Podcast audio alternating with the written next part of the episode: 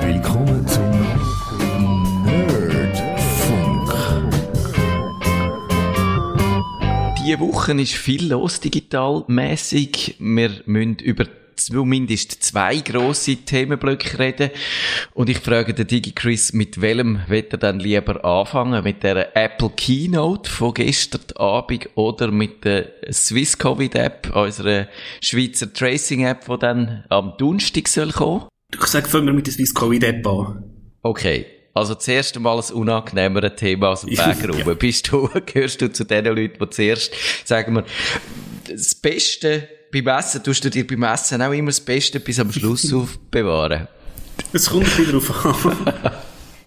Aber ich bin einverstanden mit dir. Also die Swiss Covid App, das ist die Tracing App, die kommt jetzt äh, definitiv. Äh, Gewisse Leute von uns haben, haben sie schon ausprobiert. Und fangen wir da jetzt doch wiederum mit der eigentlichen entscheidenden Frage an. Wirst du die, wenn sie dann am Donnerstag im Store auftaucht, wirst du, sie auf dein Handy tun?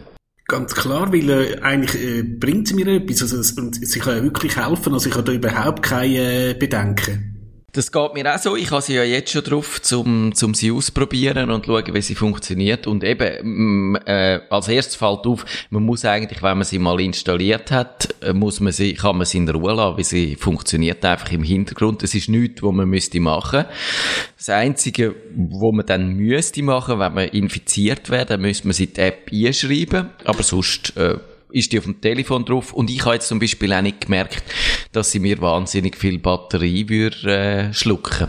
Das haben ja ein paar Leute gesagt, aber eben, ich habe es jetzt gar nicht können testen und so wie ich es verstanden habe, angenommen, ähm, du wärst jetzt infiziert, dann kommst du, glaub, vom Kantonsarzt irgendeinen Code über und den kannst du nicht eingeben. Nicht, dass dir irgendwelche Leute Schabernack treiben und sich mal äh, als infiziert äh, bezeichnen und es dann ein riesen Chaos gibt. Genau. Ich glaube, wir müssen an dieser Stelle wirklich mal erklären, wie die funktioniert, weil äh, sie ist, die App ist ja wirklich darauf getrimmt, dass sie die Privatsphäre so maximal schützt, wie, wie das nur überhaupt möglich ist. Und ich glaube, das macht sie wirklich gut. Also wenn du das anschaust, wie die funktioniert, muss ich sagen, ich bin, ich bin auch beeindruckt, wenn man, wenn man eben auch so privatsphäremäßig Sachen wirklich super kann lösen, wenn man nur will. Genau. Und äh, ich habe es lustig gefunden, dass gerade auf Facebook und so Leute über die App gemotzt haben. Und also wenn, du, wenn du auf Facebook bist und in deine Privatsphäre gehst, go, äh, echauffieren, ja, ist vielleicht auch ein bisschen etwas äh, falsch gelaufen. Das finde ich auch ein bisschen seltsam, ja. Weil, ja, ich glaube, man kann schon sagen, ich kann bedenken, allerdings eben, wir müssen jetzt wirklich mal schnell sagen, wie sie funktioniert. Also, sie ist so, sie sollte so, äh, feststellen, mit was für Leuten du oder welchen Leuten du begegnest, aber auf eine Art und Weise, dass man weder weiß, wer du bist, noch wo das, das passiert ist.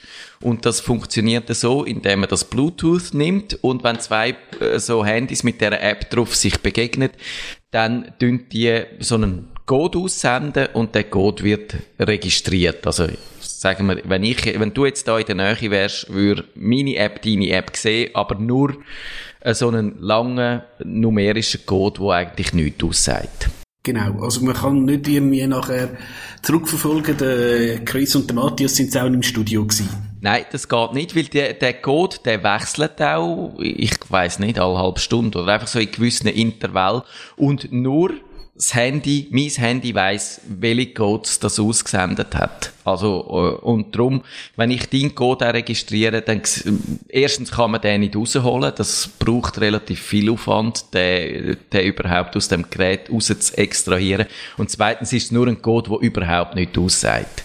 Und Genau. erst in dem Moment, eben, du hast es gesagt, wenn man jetzt natürlich infiziert wird, dann müsste man eine Möglichkeit haben, das den anderen zu sagen. Und du hast es schon angedeutet, man würde dann vom, äh, von, von einer offiziellen Stelle äh, so einen äh, Nummern bekommen, wo man dann in die App kann eintragen kann. Und was passiert dann? Dann habe ich gemeint, dann wären eben die Leute, die bei mir länger zusammen gewesen sind, halt benachrichtigt. Achtung, da ist ein Infizierter. Genau, aber es funktioniert, weil eben mein Handy weiss ja auch nicht, wer das war. Darum würde das so passieren, in dem Moment würde mein Handy, wenn ich sage, ich bin infiziert, trage den Code ein, wo verifiziert ist von, von einer offiziellen Stelle, dann werden meine all die Codes, die mein Handy in den letzten zwei Wochen verwendet hat, werden auf den Server hochgeladen. Und von dem, von dem Server aus können es dann die anderen, also die, wirst dein Handy dann holen und anfangen zu vergleichen und sehen, jawohl, ich habe das Handy gesehen, und dann gibt's noch so eine Bewertung, die sagt, wie lang ist das in der Nähe gewesen, wie, wie stark ist das Signal gewesen, also wie näher sind die sich wahrscheinlich ungefähr gekommen. Und dann gibt's entweder eine Warnung oder es gibt keine. Und ja, ich glaube, ähm, was ich gerade ein bisschen lustig finde, im Ausland gibt es die Apps teilweise schon. Lustigerweise, ähm, was man so gehört hat, in Australien hat sie anscheinend gar nicht funktioniert. In Deutschland ist sie, glaube ich, ein bisschen teuer gewesen. Und da ist ja lustigerweise ist auch die SAP beteiligt gewesen. Aber ich glaube, wenn es mir recht ist, haben sie, glaube ich, 20 Millionen für die App ausgegeben, was ein bisschen viel ist. Bei uns ist es, glaube ich, nicht so teuer gewesen. Ich habe gelesen, oh, ist jetzt nicht sicher, ob ich da mich noch richtig an die Zahl erinnere, aber unter einer Million sind da ausgegeben worden. Aber man weiß ja nie genau, was da alles mit einberechnet worden ist, weil so Grundlagen hat ja so eine, von dieser App hat, hat so ein Konsortium geleitet, wo ja auch DTH und äh, auch DTH Lausanne beteiligt sind. Und das ist dann, die Idee ist dann so auch von Google und Apple adaptiert worden und die, und ein großer wichtiger Teil von dem, was die App macht, steckt ja jetzt nicht in der App selber, sondern im Betriebssystem hinein. Genau, da hat es ja eine Schnittstelle gegeben, die die beiden gemacht haben und das heißt sowohl im aktuellen iOS als auch im aktuellen Android ist die drin. Genau, weil, das muss man noch sagen, das ist ja das äh, Kontakt-Tracing findet mit der, mit Bluetooth statt.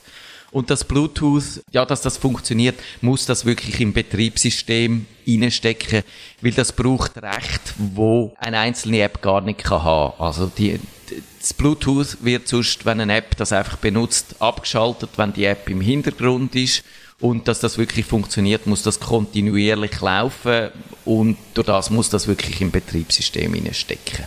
Und man muss einmal sagen, die Schnittstelle, wo da geschafft wurde, ist, die ist mal per Default also in der Standardeinstellung aus. Also da wird gar nichts traced, wenn, wenn man das nicht will. Und ja, eben, wer die App nicht will, der hat sie halt nicht. Ich habe ein Video dazu gemacht, wo ich das erkläre. Das ist dann so ab morgen, schätzungsweise morgen Mittag, morgen Nachmittag wird das irgendwie online sein, dass man kann sehen, wie die App funktioniert und sich auch entscheiden, ob man sie brauchen oder nicht nochmal. Und da sieht man auch wirklich wenn man sie installiert, dann wird man nach diesen Recht gefragt, muss die äh, einräumen am Betriebssystem und man kann dann auch jederzeit das Tracing wieder abschalten und auch die Daten, die gesammelt worden sind, wieder löschen. Möchten Sie Alain Berset als Geräteadministrator hinzufügen? Nein, keine Angst. Eben, die haben genau wahrscheinlich, wenn dort ein Datenschutzproblem wäre, ich glaube, die haben sich wirklich wahrscheinlich enorm, enorm geschaut, dass da alles datenschutzmäßig sauber ist. Also ich glaube, so viel Vertrauen muss man jetzt einfach haben. Ich glaube auch. Und wirklich mein Eindruck ist, es ist äh, ein Intelligenzdesign. Man hätte das ganz anders können machen. Ich, ich glaube, die App gibt aus, ähm, zu welcher Zeitpunkt, äh, äh, wenn das die Infektion stattgefunden hat, so ungefähr, wenn man, wenn sie einem wirklich würde warnen. Das haben wir jetzt noch nie gesehen, wie das, oder ich habe nie so eine Meldung gesehen, wie denn die würde, äh, tatsächlich, was für Informationen das dort alle ja, drinstecken. Aber dort könnte es allenfalls sein, dass ich sage, ja, letzten Dienstag, hm, wann habe ich da gesehen? Da bin ich den ganzen Tag, bin ich die gehockt, nur am Abend habe ich den DigiChris gesehen, also muss es wahrscheinlich der sein. So kann man natürlich äh, dann allenfalls schon gewisse Rückschlüsse ziehen, aber ich glaube, das geht gar nicht anders. Also eben, ich meine, unter den Umständen, dass du die App brauchst und in den letzten Wochen, in den letzten zwei Wochen nur einmal vor der Tür gewesen bist und, und einen Typ gesehen hast und dann bist du infiziert, dann ist es so oder so klar, wer das war, oder? Und ja, ich glaube, unser Plädoyer wäre, die jetzt verwenden. Mich dunkt äh, es ist äh, intelligent. Was sie dann nützt, ähm, das sieht man erst äh, so mit der Zeit. Also ob dann das, die Nachverfolgung wirklich funktioniert, bleibt abzuwarten. Aber was mich ja noch zuversichtlich gestimmt hat, in Deutschland haben wirklich relativ viele Leute jetzt die App schon abgeladen, installiert. Was habe ich gelesen? So um die 10 Prozent kann man sagen, von der Bevölkerung. Es ist ein relativ hoher Anteil und wenn man denkt, dass wir in Deutschland mit Datenschutz relativ kritisch ist, siehe Google Street View gibt es in Deutschland noch immer noch nicht, die Leute lassen dort ihre Häuser verpixeln, hat mich das, die Zahl eigentlich auch positiv überrascht. Ich würde auch sagen, und ja, da müssten wir schauen, in der Schweiz, glaube ich, dass wir das ähnlich ankommen, weil eben 10% ist gut, aber je mehr Leute das mitmachen, desto besser wird das Tracking und die Nachverfolgung und dann kann man vielleicht wirklich dann sagen, man, man, es ist okay, wenn man die, die, all die Einschränkungen auch wirklich lockert will. Falls es zu einem Ausbruch kommt, könnte man den rechtzeitig eindämmen wieder und, und das wäre, glaube ich, schon eine gute Sache. Also das ist unser Plädoyer drum. Äh, und wenn ihr Fragen habt, würde ich sagen, wir machen in einer Woche, glaube ich, Hummerbox Live. Können wir eigentlich sehr gut auf so Fragen eingehen. Stellen die uns auf nerdfunk.stadtfilter.ch Und dann würde ich sagen, dann gehen wir nahtlos zum zweiten Thema über. Gestern Abend hat wieder Apple gerufen, das mal nur virtuell. Sie haben wieder eine von ihren berüchtigten Keynotes gemacht, wo sie sagen, was sie so im nächsten Jahr ungefähr wollen, äh, machen an Produkt, an Neuerungen. Und ich habe das Gefühl, dass mal, ich habe es nicht können zulassen, weil ich ja, ein Kind ins Bett bringen und so. Darum äh, frage ich jetzt dich, Digi Chris, das mal ist es tatsächlich aber, glaube ich, spannender gewesen wie der auch schon. Ich denke, also, was auch noch bemerkenswert ist, dass der Tim Cook mit einem politischen Statement bei Black Lives Matter angefangen hat. Das kennst du ja nicht von allen Tech-Konzernen, dass er gerade so deutlich und mit einem Gesicht sich zu einem politischen Thema äußert. Und dann ist natürlich technisch losgegangen und ähm, da wirst du wahrscheinlich jubeln, weil der Homescreen vom iOS wird endlich nach über zehn Jahren mal ein bisschen angepasst. Er ist ja schon immer ein bisschen renoviert worden, so sanft. Und ich habe ja, lustigerweise habe ich vor kurzem mal darüber gebloggt, weil mich, mich, ich finde ihn ein bisschen mühsam, der Homescreen vom iOS. Es hat da die grossen Ikönchen drauf und, und, und sonst nicht so wahnsinnig viel Information. Also, die Informationsdichte ist nicht so hoch, wenn man das sich von so einer prominenten Stelle am Handy eigentlich könnte wünschen. Dann habe ich mir aber überlegt, was würde ich machen, wenn ich in Apples äh, Schuhe würde stecken und dann kommst du auf die Idee, ja, eigentlich hätte ich gerne etwas komplett Neues, aber wenn du überlegst, was kannst du neu machen, dann hat noch niemand wirklich das Rad neu erfunden. Es gibt jetzt, solange es die Apps gibt und solange wir mit Apps funktionieren, müssen die irgendwo dargestellt werden auf dem Handy. Also braucht es irgendwelche Ikönchen und dann kommst du halt mehr oder weniger auf das. Dann kannst du noch so ein paar Widgets drauf tun und so. Und dann kommst du eigentlich, wenn du das überlegst, und willst ja die Leute nicht vor den Kopf stoßen. Wenn du mit einem völlig radikalen neuen Design kommst, dann finden alle, oh, so einen Scheiß. Ich will mein altes Ding zurück, weil die Leute, eben, siehst ja, äh, auch jetzt nach, nach bald, wie lange gibt's Windows 10? Sieben, acht Jahre? Nein, bei fünf Jahren glaube ich. Muss gerade nachschauen.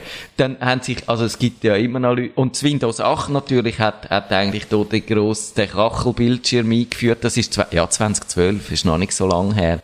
Aber in diesen acht Jahren haben sich eigentlich immer noch viele Leute noch nicht so dran gewöhnt und man sieht, man darf nicht radikal alles neu machen. Darum verstehe ich, das ist genau, so, ja. darum verstehe ich Apple und wenn ich mir überlegt hätte, was hätte ich gemacht, wäre ich ungefähr auf das gekommen, was sie jetzt gemacht haben. Wolltest du schnell beschreiben, wie dann der neue Homescreen aussieht? Also du kannst theoretisch, würde ich eben sagen, eben die Widgets, also du kannst zum Beispiel, ich sage jetzt Wetter, Börsenkurs oder was auch immer, kannst du direkt äh, drauf tun. Du kannst auch die Grösse kannst verstellen. Das, beim iPad kannst du das teilweise schon. Jetzt ist es, glaube ich, ein bisschen flexibler. Er versucht auch deine Apps einigermaßen intelligent anzuordnen, weil äh, es gibt ja so Künstler wie ich, die wirklich unzählige Apps haben. Gewisse Apps installierst du vielleicht einmal, brauchst du es gar nicht mehr gibt sicher ganz spannende äh, Sachen. Und was du mit diesen Widgets alles kannst machen, ob du dann einfach den Homescreen zukleistern oder so, das, das muss man dann sehen. Aber ich denke, gerade so das Wetter, äh, die, die aktuellen Termine auf einen Blick, das wäre wahrscheinlich nicht schlecht. Was ich ja noch lustig finde, ist, dass es immer so ein bisschen, äh, zwischen so alte Ideen, die dann in neuer Form wieder auftauchen. Weil das hat man gehabt mit dem bei Windows, der Active Desktop, jetzt muss man helfen, wann ist der auftaucht? weißt du das? Der Active Desktop ist, glaube ich, mit, 8, mit 98, oder hast du eine Webseite auf der Desktop äh, kleistern. Es ist, glaube ich, Internet Explorer 4 oder so gewesen. Genau, du hast, ein, du hast ein super Gedächtnis. Also Internet Explorer 4 für, für Windows 95 und Windows NT 4.0 1997 ist der gekommen. Und äh, die Idee ist tatsächlich die gewesen, dass man so hat können eine Webseite hinein auf, auf den Desktop tun, wo man dann, wo dann man immer gesehen hat.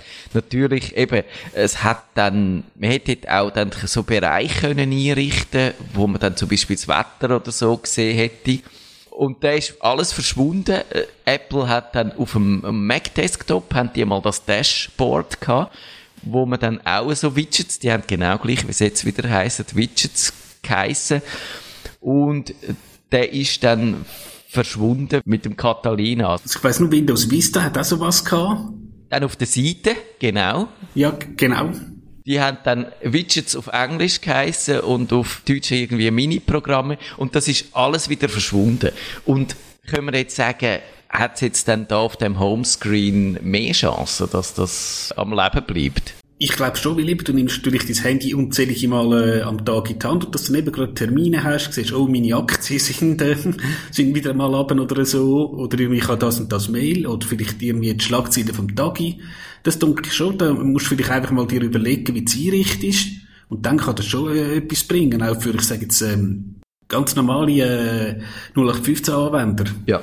Ich glaube, der Unterschied, wo mich dazu bringt, dass ich dir recht gebe und finde, das mal hat es mehr Chancen, dass es sich durchsetzt, ist, dort bei dem Desktop ist auch die Idee gewesen, dass man die immer irgendwo im Blick hat oder man hat sie so können einrichten, man hat können das Fenster ein bisschen kleiner machen und dann hast du die Widgets immer gesehen oder so. Oder beim Vista gerade in dieser Seitenleiste auch, dass die immer im Blick hast. Und dann nervt es ein bisschen, wenn du das Zeug ständig siehst, weil dort geht die Tendenz wirklich in die andere Richtung, dass du zum Beispiel, wenn du Text schreibst, deine Textverarbeitung gross machst und nichts mehr anders siehst, wieder einfach nur dein Cursor, der blinkt und sagt, schreib, schreib, schreib, schreib, schreib, oder?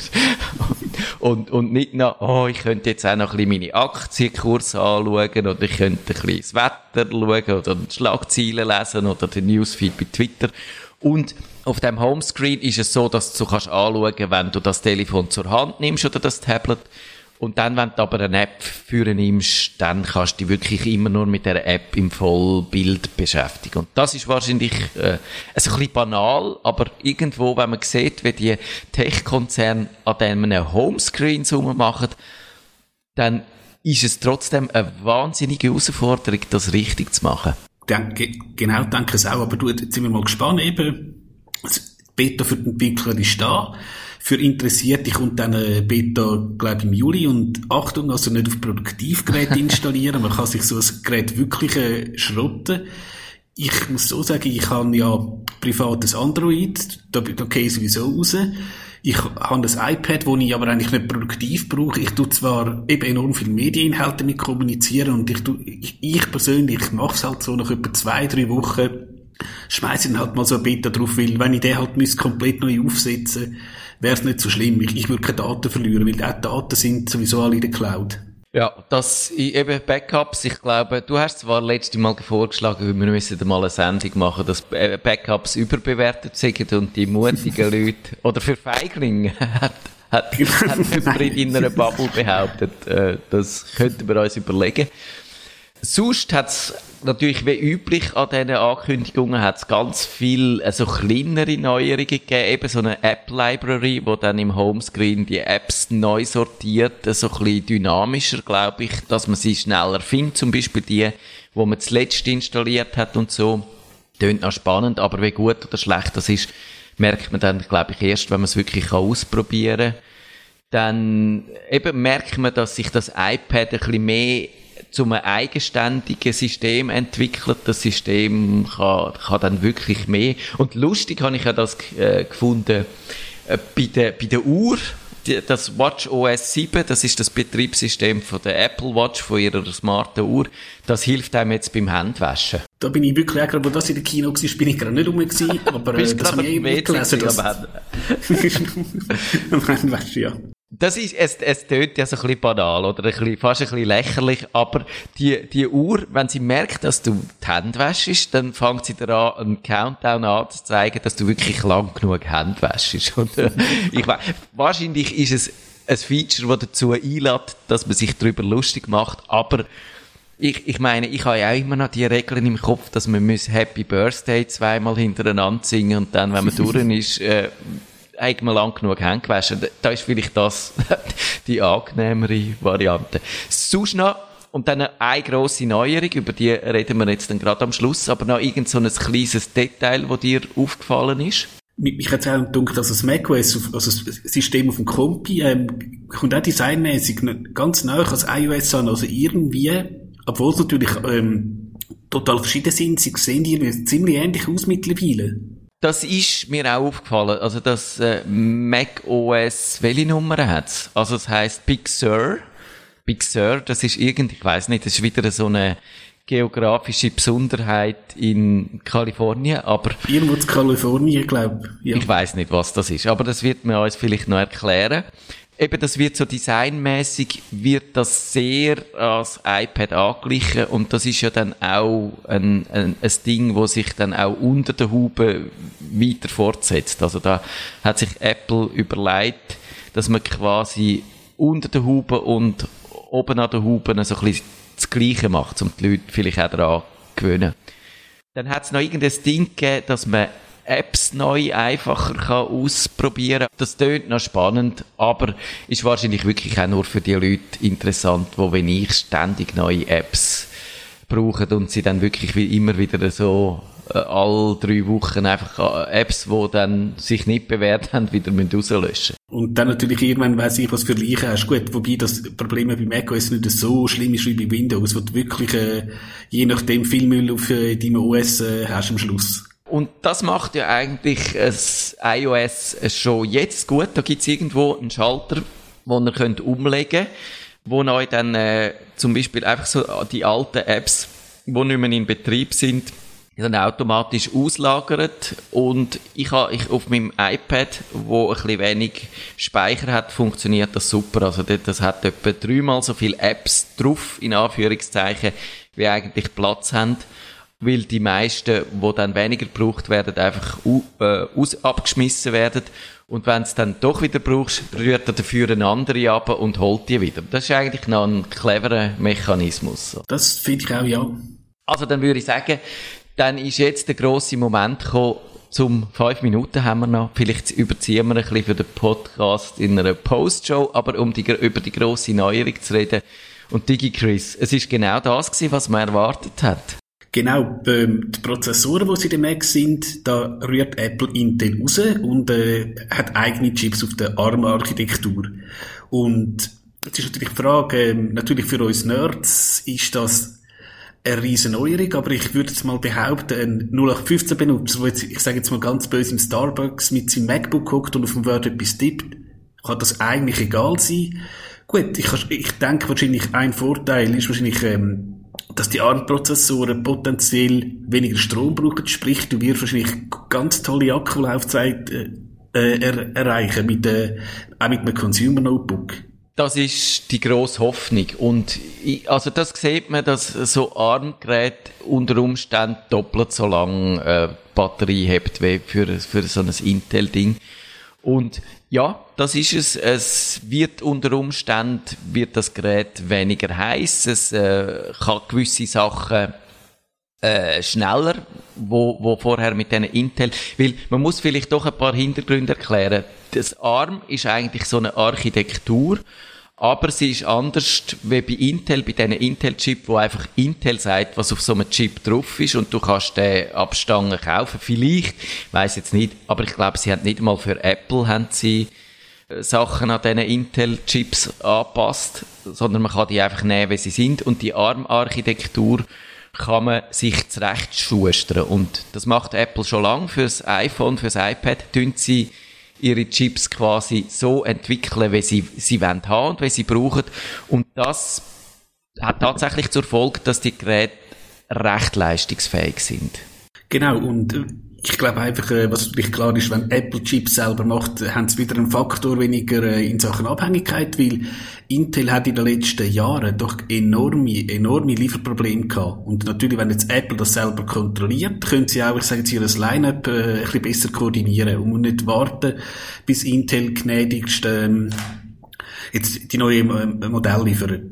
Da hat man nur so, als Beobachter hat man ein bisschen können, etwas von dem Knatsch erahnen, dass da manchmal auch wenn, wenn Apple ein neues Gerät angekündigt hat, dass dann da nicht einmal die neuesten Prozessor von Intel schon drin sind, sondern dass die dort ein bisschen hinten gehinkt sind. Warum das, das so ist, manchmal wahrscheinlich, wie du sagst, wegen Lieferschwierigkeiten, manchmal wahrscheinlich einfach, weil, weil Apple zu wenig Zeit oder weil nicht der Aufwand vielleicht zu gross war, um das anzupassen. Und jetzt, wenn sie das unter ihrem eigenen, ihrer eigenen Ägide können sagen, wie die Chips aussehen, dann kann man sich wahrscheinlich schon einen, einen, einen, einen Sprung nach vorne vorstellen.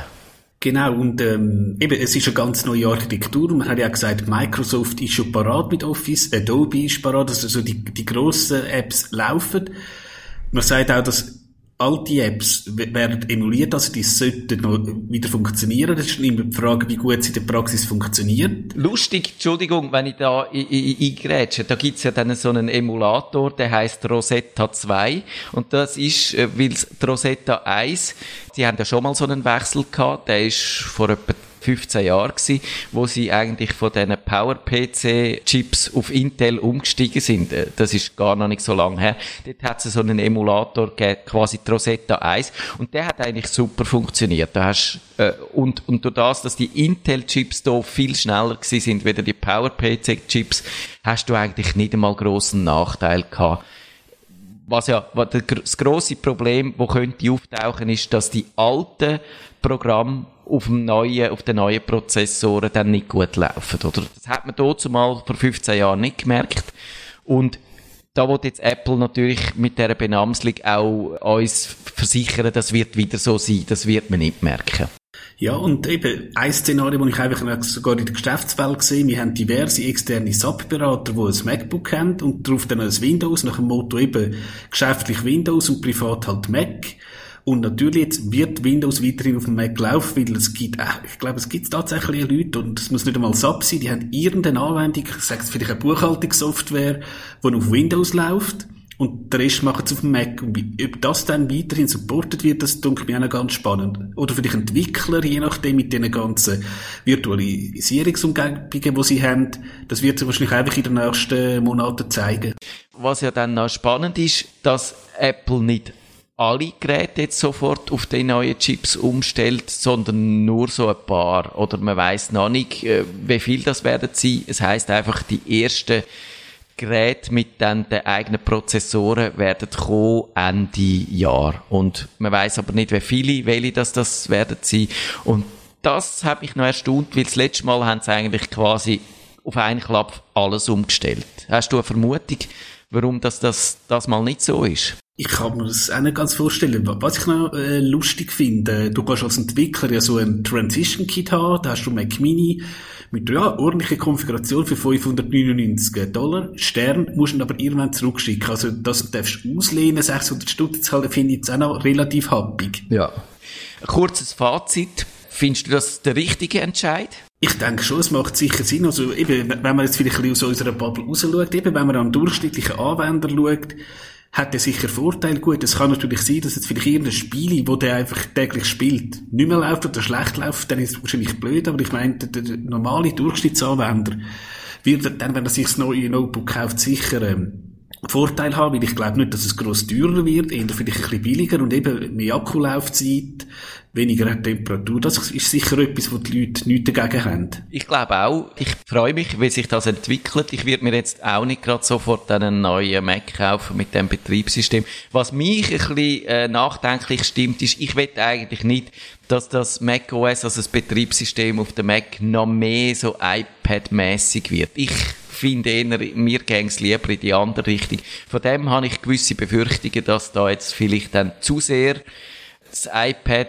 dann das dominante äh, System wird, aber wird man müssen abwarten, wie sich das entwickelt. Und für Intel ist das natürlich äh, sind das ganz schlechte Nachrichten, weil erstens äh, ja fällt ein Kunde weg und zweitens aber ist es als Signal äh, sendet es eigentlich Botschaft aus, dass Intel wahnsinnig auf dem absteigenden Ast ist. Ich glaube auch, wenn man jetzt in der PC-Welt sieht, AMD hat relativ wirklich Prozessoren, die einiges schneller sind als die Intel. Also, ich habe mal in einem anderen Podcast gehört, die brauchen mindestens zwei Jahre, das weißt, von der Architektur her wieder können, äh, auf, ähm, aufhören. Also ich habe jetzt die Börsenkurs nicht angeschaut, aber ich glaube, die Intel-Aktie wird wahrscheinlich schon ein bisschen einen Touch bekommen haben, oder kommt dann einer über, weil gut, da ist, ist wahrscheinlich Börse, nein, Börse ist noch nicht zu gestern Abend. Ja, und eben, ah, das finde ich spannend, den Kurs anzuschauen und man müsste vielleicht auch mal die Geschichte erzählen von Intel, wo ja mal so von dem absoluten Dominator jetzt zu dem kleinen Chip herstellenden Unternehmen, wo einem fast schon ein bisschen leid muss tun worden ist. Nerdfunk. Wenn ihr den Nerdfunk zu wenig nerdig seid, reklamiert sie auf nerdfunk.net stattfinder.ch. Nerd